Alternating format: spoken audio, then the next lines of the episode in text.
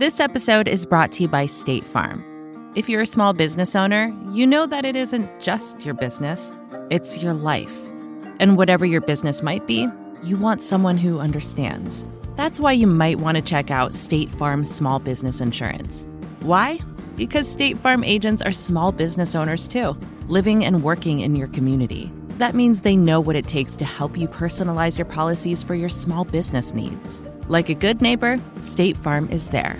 Talk to your local agent today.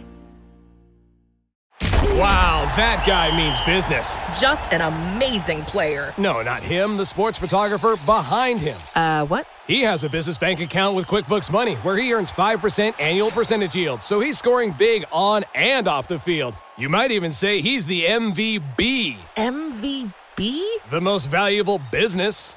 Making your money work harder. That's how you business differently. Intuit QuickBooks. Banking services provided by Green Dot Bank. Member FDIC. Only funds and envelopes earn APY. APY can change at any time. Do we need a dramatic series about a pandemic when we're in a pandemic? I'm Alex Abad Santos, and I write for Vox about culture and entertainment. And today, I'm your host for Vox Conversations.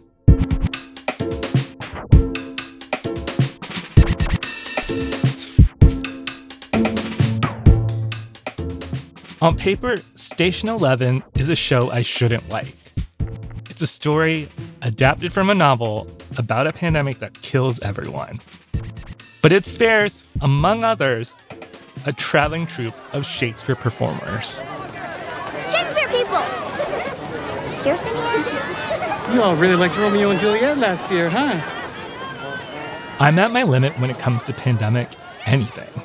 And if it's the end of the world, the last thing I want to do is spend it with theater kids. I do beseech you, give him leave to go. And yet, despite my reservations, and at the urging of some of my coworkers and friends, I gave it a shot. One of them said, It's not really about the end of the world. And another told me, Okay, so the theater kids are super annoying, but it's so good. I tuned in, and I slowly realized that this show about how a pandemic ends the world was actually about how we rebuild it. There's a tendency in pop culture to depict survival tethered to the elimination of everyone else, like in the phrase survival of the fittest, or in various zombie shows, or even something as casual as voting people off in Survivor. That's why the most striking thing about Station 11 is how it portrays joy and love as necessary to existence. It argues that maybe survival is its own type of love, and maybe the connections we make with others are key, even if they are theater kids. We're artists. Everything is dangerous. In today's episode, I talked to Patrick Somerville, the showrunner of Station 11. Somerville has writing credits on The Leftovers and was also the showrunner for the first season of the HBO Max original Made for Love. All these shows imagine dystopias that feel uncomfortably close to the reality we're living in. We talk about that uncomfortable closeness, what it was like producing Station 11 during the pandemic, and what he thinks about the end of the world. Patrick Somerville, thank you for coming on the show and speaking with me. Hi, Alex. Hi. I'm so excited to talk. Let's talk.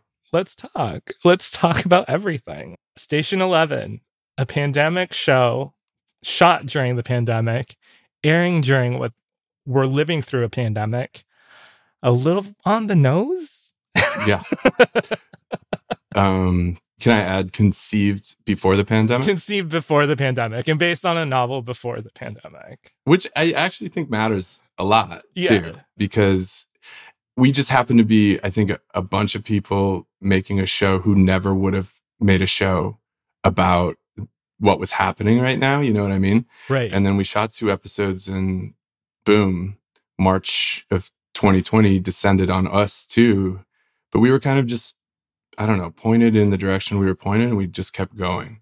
But I also hear what you're saying in your question. Like, uh, hey, maybe don't make the really, really, really hard to feel story come out right when it's becoming clear that the pandemic is not ending. Well, I mean, I wanted to ask you about that because it's just like, for me, please don't take any offense to this. I needed to be talked into watching the show. Oh, I don't take offense. I would have to have been too. My colleague Emily was just like, "You have to watch the show. It's about the end of the world." I'm like, "It's about the end of the world. Why? why would I want to watch the show about the end of the world when I can go outside and it feels like the end of the world?" And so it took me a few months to get into it. Yeah, and be like, "Okay, I finally have enough space to watch this." Yeah, I think that's a lot of people. I mean, I think even just hearing the sound of cash registers at a grocery store at the beginning of the first trailer that we put out was a Mhm. trigger. And like of the many wild things about making a show that happened to hit so directly into our experience, like I don't think we know what our triggers are even. Uh, and I don't think we know what feelings we've been feeling even. So I don't blame you at all for saying uh, maybe not right now. And I think that's I think that's kind of cool about the the streamer world too. I think there's a whole wave of people for whom Station Eleven was perfect right when it came, like exactly what they needed and wanted to feel. But I think there's a probably even bigger wave of people that staggered out, you know, along their own timelines and what they're going through, who I think hopefully will come to it. And when they do, realize pretty soon that it's just it's not a story about pain. You said it's a show about the end of the world, and I think that's fair.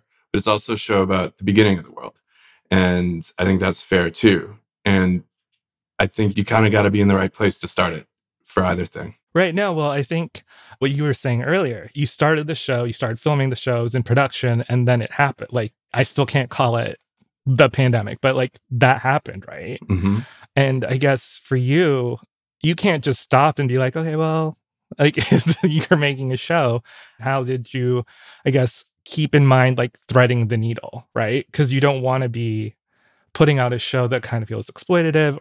I don't know. For me, I would think that there would be some kind of needle threading and some kind of calculus happening while you're making the show. Well, I always felt okay actually because even when the idea of a pandemic was fictional, Mhm. the whole concept, I think, at the start and our early conversations were like, what if this genre, the post apocalyptic genre, as compelling as it seems to have been to modern audiences over the last few decades, what if nobody's done the right version of it yet? And that's what's so awesome about Emily's novel is sort of, yeah, the world ended, but life goes on. and what if we Mhm. skip the horrific part and go to the more complicated part, which actually ends up feeling a lot like what like a Tuesday in 2022 feels like to me, which is sort of like everything's fucked and nothing is. Yeah. Now how how do I get through today? Mhm. That's more like how the people in year 20 are living. So I wasn't worried actually. I was worried about my family. I was worried about the world, but we we did stop too. We made episodes 1 and 3 Mhm. and we continued editing remotely. Our whole industry was learning how to do that more efficiently. And the world was very confusing. We we waited almost six months and we moved from Chicago to Toronto and started rebuilding a crew because Canada had lower levels, dramatically lower levels, and it felt like the only way to safely resume production was to resume production in Ontario. That was a hard choice. Mhm. But we didn't get up and running again until almost a year later in February 2021. I want to ask you, how did, I guess, the real life stuff that was happening, you were mentioning that you had to like deal with, I guess, I'm trying to put it politely, what was happening in, I guess, 2020. And Don't put it politely. Don't put it politely. It, say what you mean. I like it. It was really messy time. It was really confusing. I feel like messy and confusing is very polite for what was happening. Fucked up. Really fucked up. Fucked up. It was super fucked up. And it was just like, how is that all informing what you were making on the show? Was any of it informing what you were making on the show? Was it connected? Was it subconscious? Like, do you look back at footage now and you're just like, oh yeah, that was like that one day I felt like really, really mad at the world at what was happening. Yeah. You know, it's dangerous going back and trying to connect those dots because it's all a little bit mysterious, but I can see certainly like the idea of the end of episode nine, for example, Mhm. was just an idea. It was a way nine could be amidst like three other ways nine could be. I'm talking about a set piece of a bunch of babies getting born. And I think the idea of a whole shitload of babies being born in a very difficult space. Wait, for um let's set this up a little bit more. Spoiler. I mean- Okay, so to help make it clear for those of you who haven't seen the show, Kirsten and Jeevan come together basically by accident at the start of the pandemic. Kirsten's a young child actress. Jeevan's a sort of aimless young adult, and they're cooped up together in an emergency survival situation for several months. Then they get separated. There's a huge mystery through the whole show. How did Jeevan and Kirsten get separated? And we don't answer that until all the way at the end in episode nine. Yeah. and he comes to this, I guess, department store slash superstore. And it is a midwife and a doctor slash birthing center in the middle of like an apocalypse. These women are heroes. We lost close to 9 billion last year. Next week we get 15 or 16 post-pandemic babies back. It's a fucking time bomb of joy. And I need your help. Yeah. I need another doctor. And it's like this amazing, like you're just like, oh my gosh, that's what happened. He's hanging out with all these women and pregnant people that were basically like, oh, this is the end of the world. We're going to do something. There's a doctor at the center of it. She's just like, getting these babies born is the most important thing right now. Yeah. And I think in that time of writing, I'm a dad and I've witnessed three births and I've been there, you know, in the room for all of them and different degrees of danger and safety. But one of the first thing you realize when you're watching your wife give birth is the stakes are actually life and death. Like it's pretty hard to go through that and not actually have a moment and think, oh my God, my wife could die right now. Mhm. And it's not just her, there's a baby too. But just for a dad helplessly watching, like it doesn't matter what I think. It doesn't matter what I feel. This is happening and it still matters, you know, that I'm present. And I think that summer, everything inside of me wanted to be like, this isn't happening. This isn't happening. I don't want to think about this. But Mhm. I had to because I was, I guess, in charge of a giant thing, a show and a bunch of people's livelihoods. But also, we have to, you know, like Mhm. we can't look away because that's dangerous too. And that the feeling of childbirth from the, the dad's point of view really encapsulated that to me. Like you want to look away and you're not allowed. Sometimes you're not allowed and it forces you into into the now in a really intense way. And that was really appealing in that very, as we said, fucked up summer to be telling a story that forced you to look at the thing in the eye. Mhm. Just like when Mackenzie in 107 has to look at the thing that happened. And this is another episode when someone who's been avoiding processing something for a long time finally goes back and starts processing it and finds like a bunch of delightful things as well as a bunch of scary things. The show, just again and again, I think in those later episodes, is about reckoning with what's happening, like not pretending what's happening isn't happening. since we talked about Jeevan and, and Kirsten, um, one of the things that I am so mad at you about, and so Don't be mad. Come on. There's this huge emphasis in the show on whether these characters will find each other again. And you mentioned in an interview, you said people don't want twists.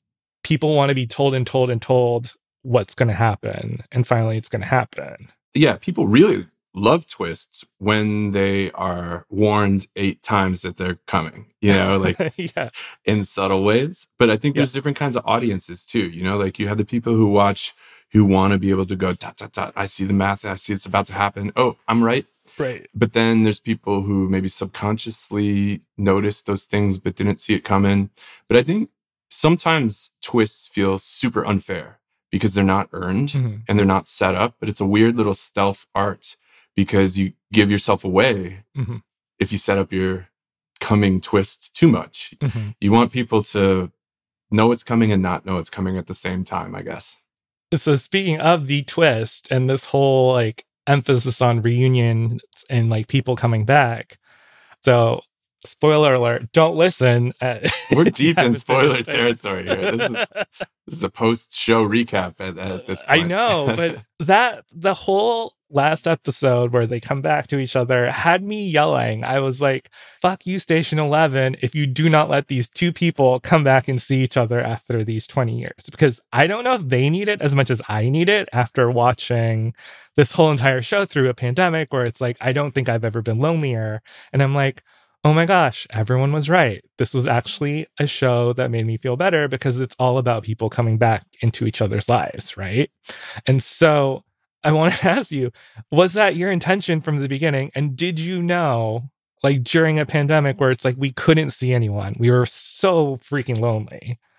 That it was going to be like, oh, this is the kapow moment. Like I was screaming, I was like, turn around, Kirsten, turn around. He's right there. Hmm. I go walk by the plants, go into the med bay. She did, and then she did, didn't she? she heard you. And you guys teased me for the entire like I was like, oh my gosh, he left, he left, he left, he left. And I was just in shambles, complete shambles. I was just like, I need this more than they need this. I needed it. Trust me. I needed it more than anyone. But to answer your question, we were in fact planning to end the series on the hug always from the beginning, from way back months and months and months before COVID 19. That was always the idea. Two yeah. separated people, we earn a reunion. It's going to make big feelings. And I think the only thing that changed was when we got into the nuances, I think, of episode 10. So, like the beat where they almost see each other mm-hmm. and Jeevan leaves, ostensibly, that was added later and as a storyteller, I never would add a beat like that unless I knew they were going to reunite. You know what I mean? Mm-hmm. But we had to make it plausible, or we had to make your theory watching be plausible that they are not going to see each other just to build that anxiety through the second half of the episode. But that would have been a dirty trick if that was it for them. I wouldn't have hugs. I'm always pitching hugs. I was pitching hugs like for my first TV job, and I just want characters to hug. But you got to earn it.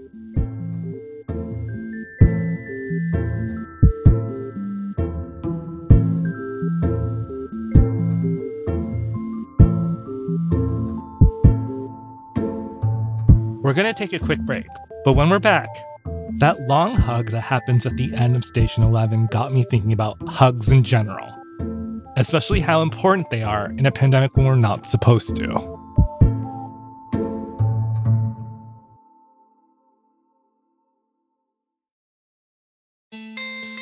Support for the gray area comes from Shopify. Imagine an action movie where the hero has to sell 1,000 Barbra Streisand t shirts in 72 hours to save a major American city. Save the city from what exactly? That's for audiences to decide. But how would they do it? They'd use Shopify. Shopify is the global commerce platform flexible enough to help your business sell at every stage of growth. Whether you're the main character in a tentpole action movie or the real life CEO of a multinational company. No matter what you're making, Shopify can help you sell it. From their all in one e commerce platform to their in person point of sale system, Shopify offers the flexibility to support your operation. They also offer something called Shopify Magic an AI powered helper created to help you stress less and sell more. Try it for yourself. You can sign up for a $1 per month trial period at shopify.com slash Vox. You can go to shopify.com slash Vox now to grow your business, no matter what stage you're in. Shopify.com slash Vox. This episode is brought to you by State Farm. You've heard it before. Like a good neighbor, State Farm is there but it's more than just a tagline. Because State Farm agents are small business owners themselves who live and work in your community. And if you're in the market for small business insurance, who better to work with than an agent who understands what it takes? State Farm agents can help you create a personalized insurance plan that fits your small business needs and budget. Talk to your local State Farm agent today about small business insurance. Like a good neighbor, State Farm is there.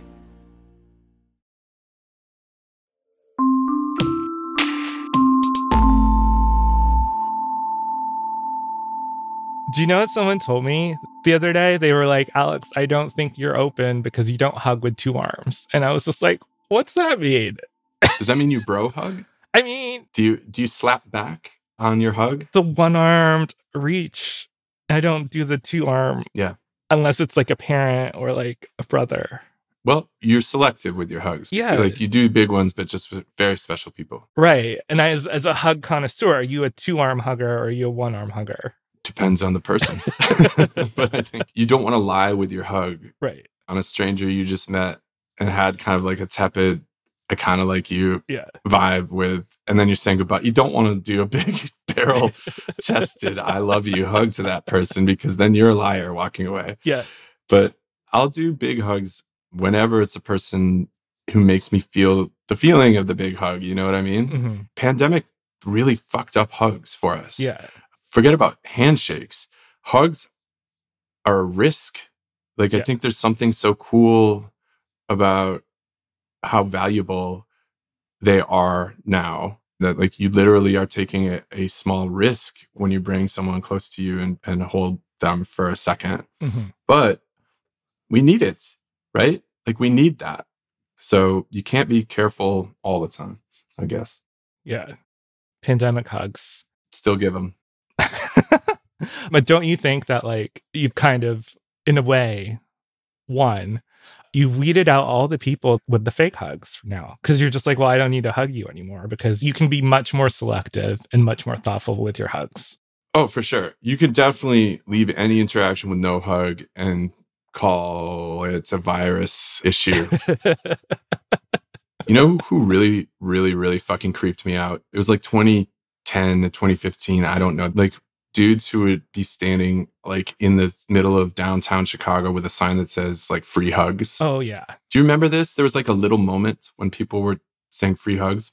Definitely like creepy, definitely unearned hug, and definitely transactional in a way that hugs shouldn't be. I really did not like those people. hugs aren't transactional is the whole reason why the Jeevan and Kirsten hug matter so much, right? Yeah, that's a real hug. And you're just like, you could smell how bad they smelled. Like, they didn't care. yeah, at that point, it's just like everyone smells like what? Patchouli and probably a lot of BO. And it's just like you don't have the same body wash, but it's like, who cares? Because you've seen your friend. No problem. Your friend is back. Yeah, bring it on.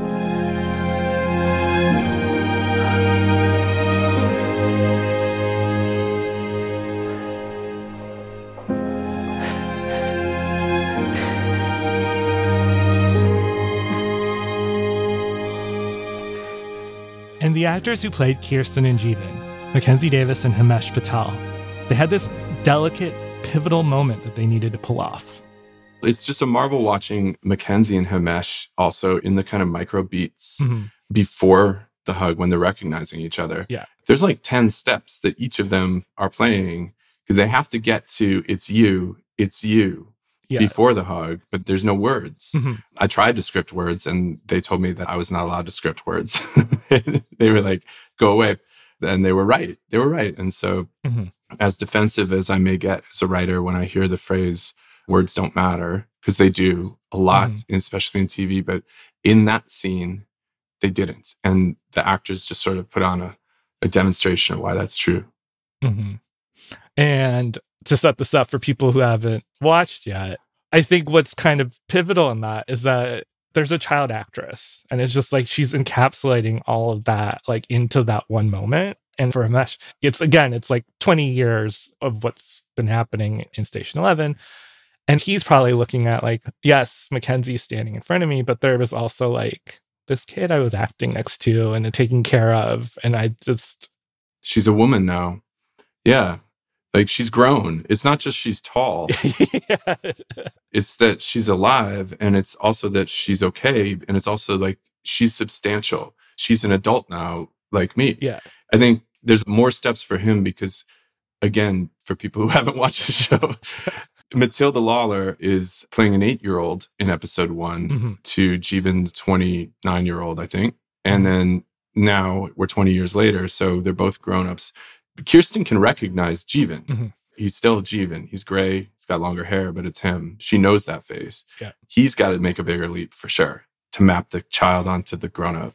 And his first interaction with her is just also the same kind of stare, right? And it's just kind of like a callback to them seeing each other in a way and like the vibe is good. Mm-hmm. even you can tell when someone has good vibes and they looked at each other and they were just like yes this is a person that matters to me. I don't know why i don't know how. Sometimes that happens. I just trust this person. Yeah. I just feel safe around this person and that is kind of what the whole show is based on is mm-hmm. the lucky crossing of two strangers at the top of episode one on the worst day that has ever happened and like how valuable is that when you find a person that you just feel safe around mm-hmm. and then it stays true and do you think that Jeevan felt safe around Kirsten?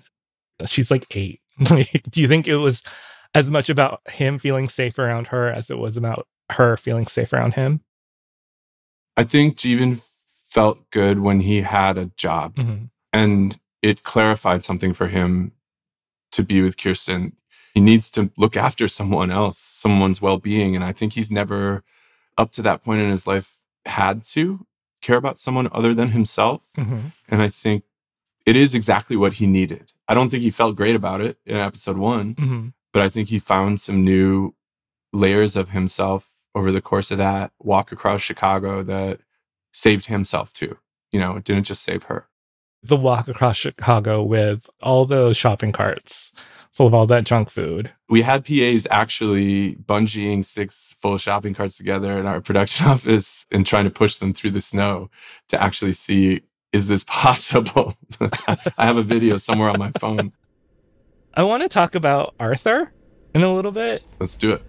Yon simpering dame, whose face between her forks presages snow He's played by Gael Garcia Bernal, who's arguably one of the bigger names in the cast.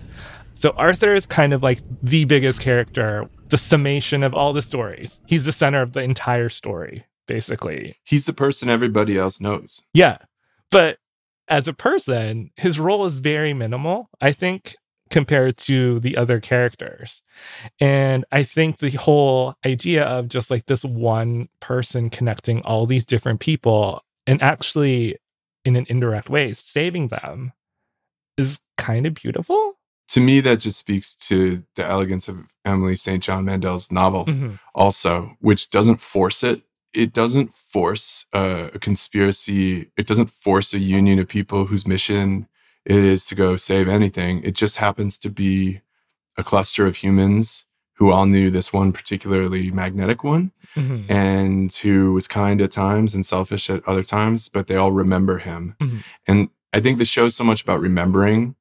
Movie stars have a leg up on us in terms of being memorable as humans. Mm-hmm. If you ever just encounter a movie star, have a brief exchange with them, there's a power there. There's a power and not just charisma, but like something more. It feels like magic. I think holding on to Arthur, who is sort of the last person who died the normal way on Earth, mm-hmm. holding on to Arthur as a way for all of them to sort of hold on to something from before that felt good to them. And yet, in different ways, Arthur brought people together, mm-hmm. even though he wasn't intending to all the time. There's almost a way of like, I found myself screaming at the screen at my little computer which is probably not the way you wanted me to watch it. But tell me you did not watch the show on a little computer. Don't say that. half on a computer, half on the living room TV. But like, I was yelling at the screen and I was just like, just say you know Arthur. Almost like how you talk to a bouncer. It's just like, oh, I know Arthur. In saying his name or being like, I knew him, it unlocks something in these people. Like, it's just like when Kirsten says it to Elizabeth. Did Tyler give you that?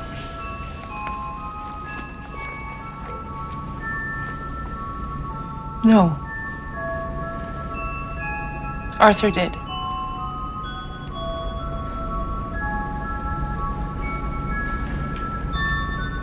I was young Goneril in King Lear. We met backstage.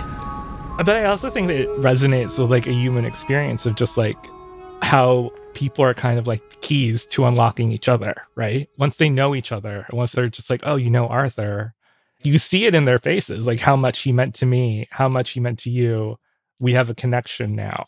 And it's there's something sort of beautiful in it. you just spelled out like if we just found out we both went to Madison to Wisconsin right now, and then we both kept climbing, we were like, oh my god, we had the same professor, Yeah. and we didn't have strong feelings about it. That would be kind of interesting connection. Mhm. But that's the kind of thing that happens when you're small talking. Yeah. But in the show, it's not just I knew Arthur, it's I loved Arthur or Arthur loved me. Mhm. And there's something in that where it's like you gravitate toward the people who gravitated to Arthur. Like if Arthur loved this person, then almost I know I can be friends with them.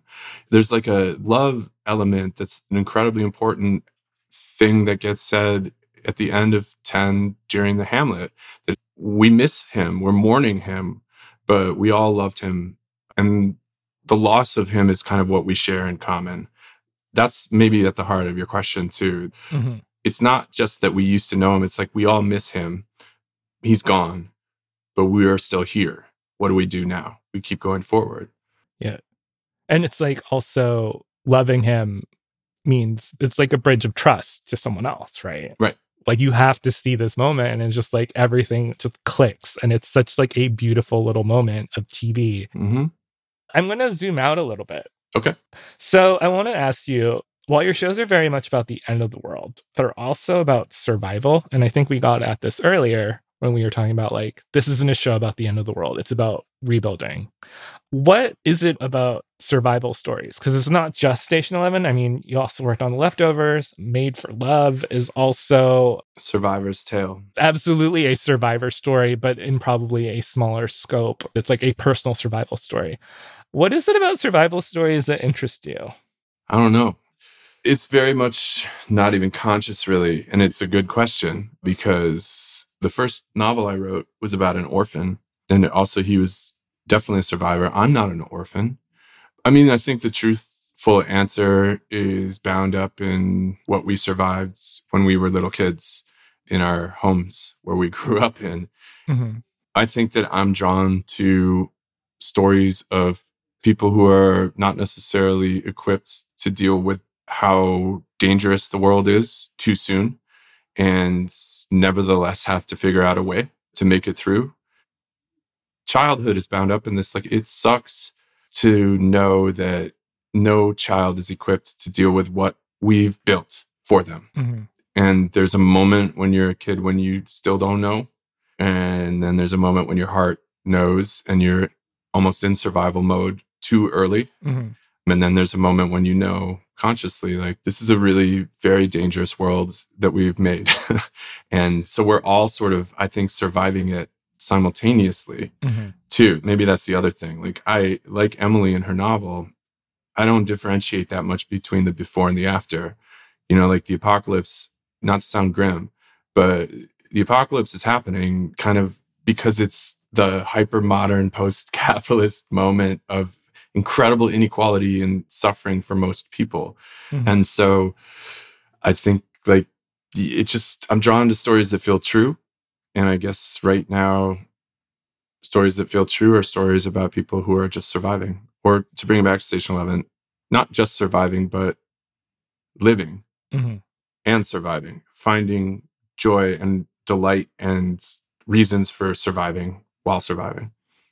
I think what's kind of great with what you do is this idea of survival, like naturally, my mind probably is thinking more along the lines of, like, yeah, it's something rugged or something bloody, it's grisly. This is something that tough people, it's very tough to survive. But it's also like your show's never, and especially Station 11, it's not that binary. You know what I mean? Like joy and love are very much about survival and as vital to survival as all the other stuff, all the dangerous, Chris Lee learning how to kill people stuff, right? Like in the apocalypse.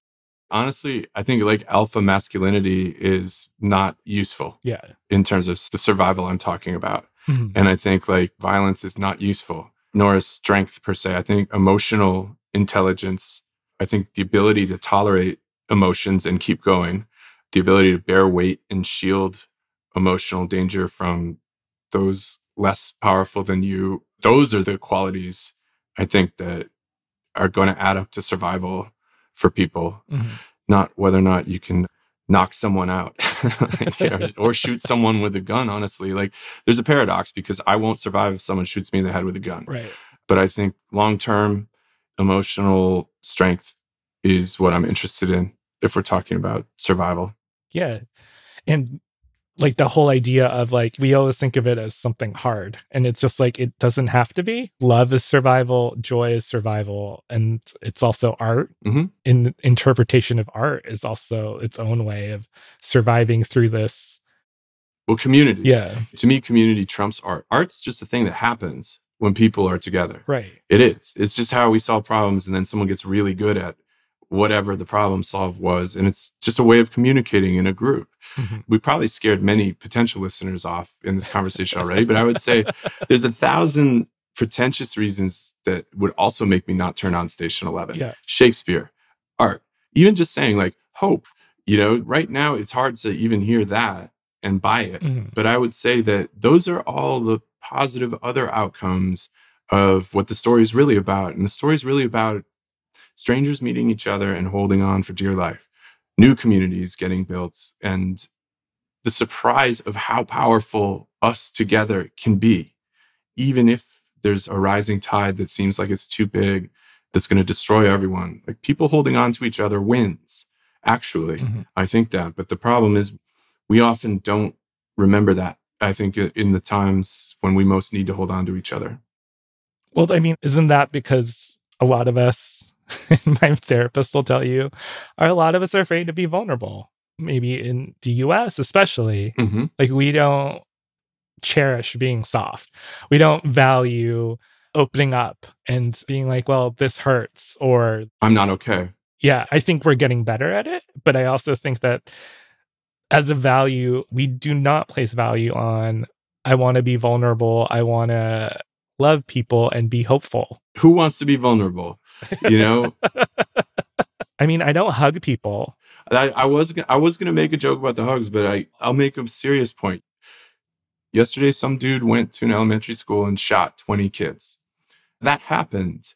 And so the case for being vulnerable is not great right now, based on the world that we live in.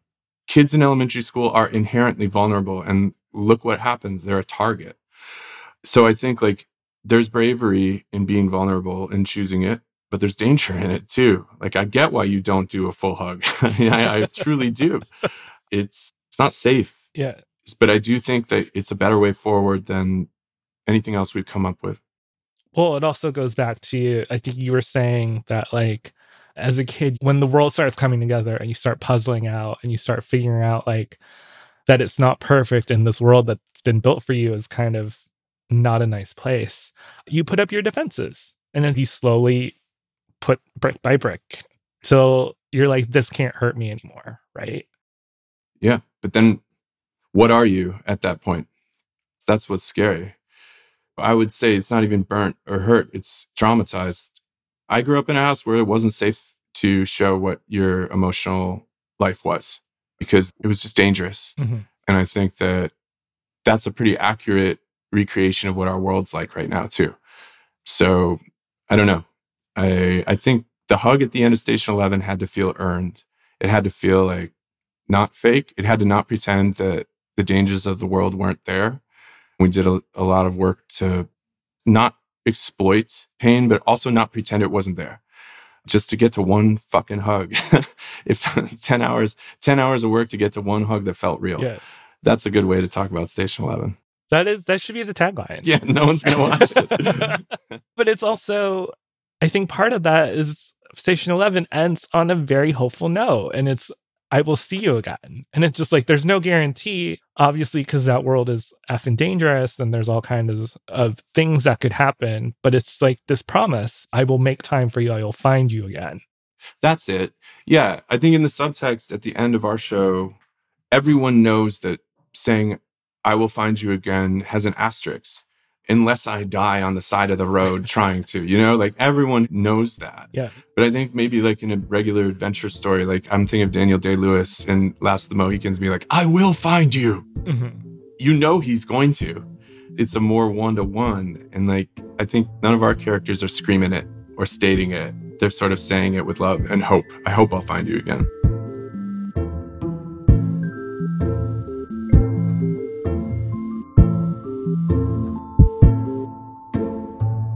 Going to take one last short break. But when we come back, what is it about facing your biggest fears that Patrick Somerville is so drawn to?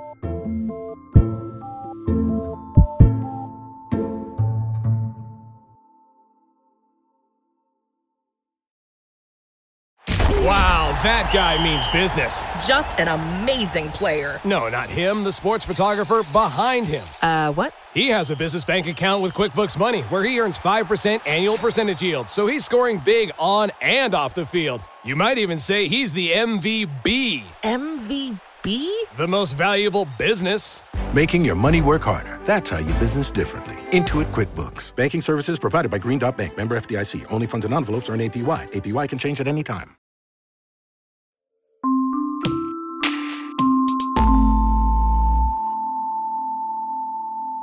I want to ask you a little bit. I think we touched on it earlier about forcing people to think about things they don't want to, but kind of have to. Again, going back to our conversation about children, about like not really wanting to, but kind of have to. Mm-hmm. And especially like the world we're living in today.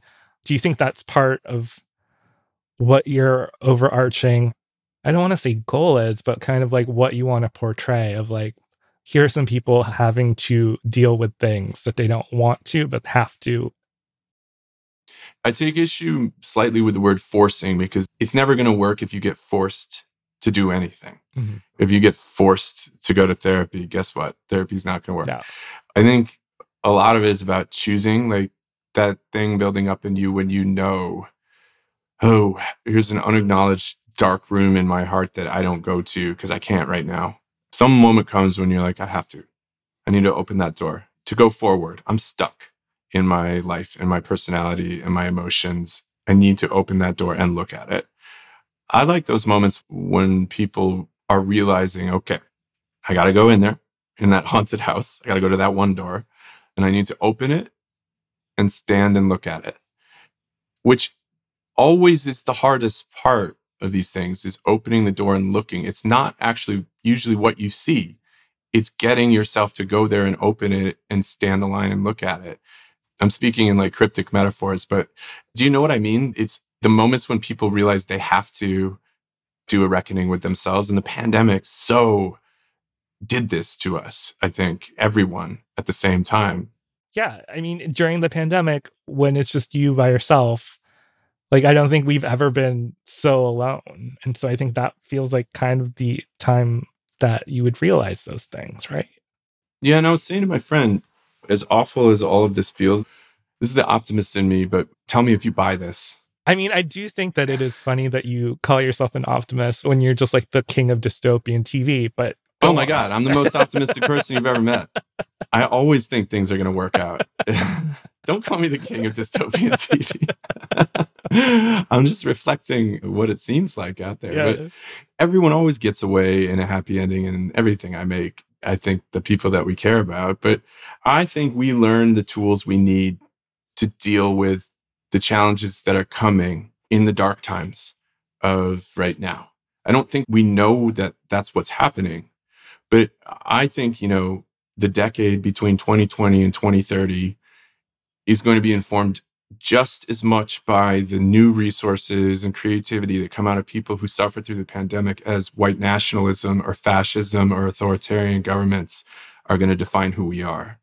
I think that we learned important lessons inside of that hard time. And I think that we're going to use them. Mm-hmm. Right. I just don't know what that looks like yet, but I think it's important. You mentioned this, but I also feel like in the pandemic, we learned more about inequality and what that whole idea of essential worker is, right? Mm-hmm. What is essential working? Is it the person who's delivering you food so that you can stay inside and be safe and risking their life Mm-hmm. and their health for you? Or is it the person that's the CEO that's making a bajillion dollars? like, who's more essential to your day to day survival?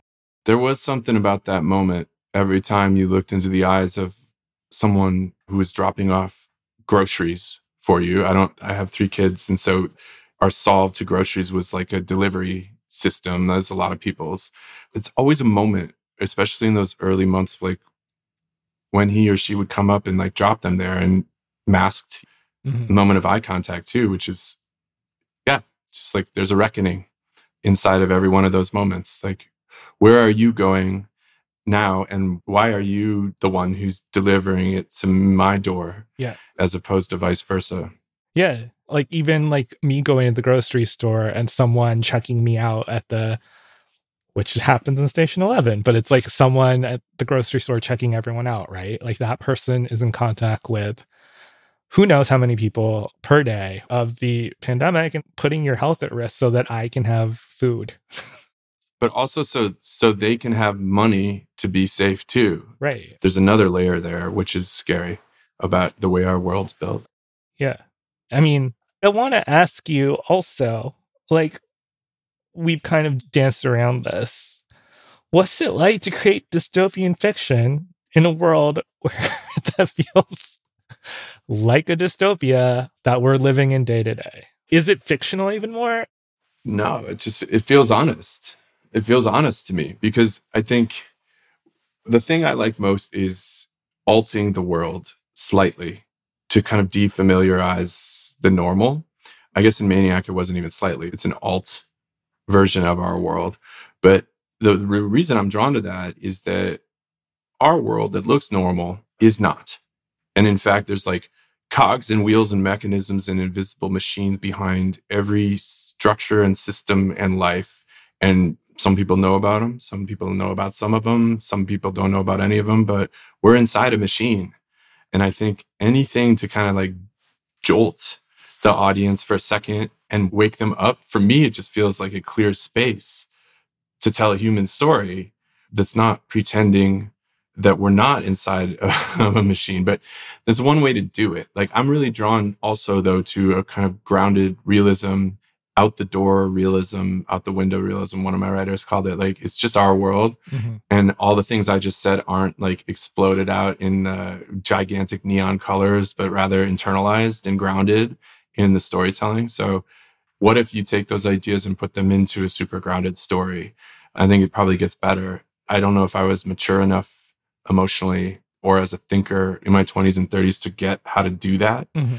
without doing it loudly. See, I'm just I'm just on my my journey to to being a grown up, I think, too. And like just because I have done these kinds of things so far doesn't mean that's where my heart's at too. I'm just that's what I look forward to in the coming decades. Just the same kind of take, but building it more into different kinds of super accessible stories that don't have the end of the world in them. And my last question to you How do you think the end of the world happens? And what's your plan? Do you have a plan? My plan is just to not run, actually. Really? Yeah, because I think the end of the world is happening for everyone. And what I mean by that is like you're going to die. And I think it's okay to actually hold that for a second and think about that. And, you know, if you have a family and have kids too, where are you going to run to? You, you, you just, you're going to be together is my plan. Wherever I am, uh, be with my family. Mhm. And I don't think the world's going to end. I think that's the easy fantasy. Mhm. I think the world's going to keep going like this. And then the question is, what are you going to do? What risks are you going to take to try and make it better? Oh my God. That was like such a crazy moment to end on. Patrick, thank you so much for speaking with me. And we got to talk about hugs, optimism, hope, and the end of the world. yeah, it was great. And also the hug thing, like, I don't blame you for the half hug. I don't. I get it. And you got to be choosy about your hugs. When you get a hug from me, it'll mean something. Okay. Whoever is listening out there. And if I ever see you in person and we vibe, I will give you a hug and it'll be an earned hug. Wait, we already vibed. If if, it, if we are hugging, you're not going to be able to do your half hug because I'm going to be two arms squeeze Yeah, oh, yeah. hugging you for making it happen. I will be smothered. It'll be a smothering hug. I promise. Thank you so much. Thanks for having me.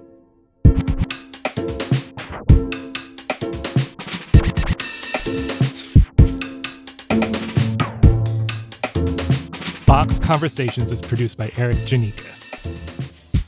Our editor is Amy Drozdowska. Patrick Boyd mixed and mastered this episode. Our theme music was dreamed up by the mysterious Breakmaster Cylinder.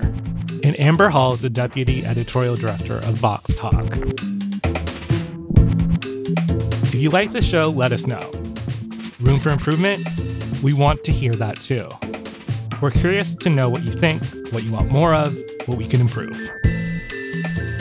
And if you have ideas for future guests or topics, send us your thoughts at voxconversations at vox.com. And hey, if you did like this episode, share it with your friends and please rate and review. And join us next week for a brand new episode of Vox Conversations.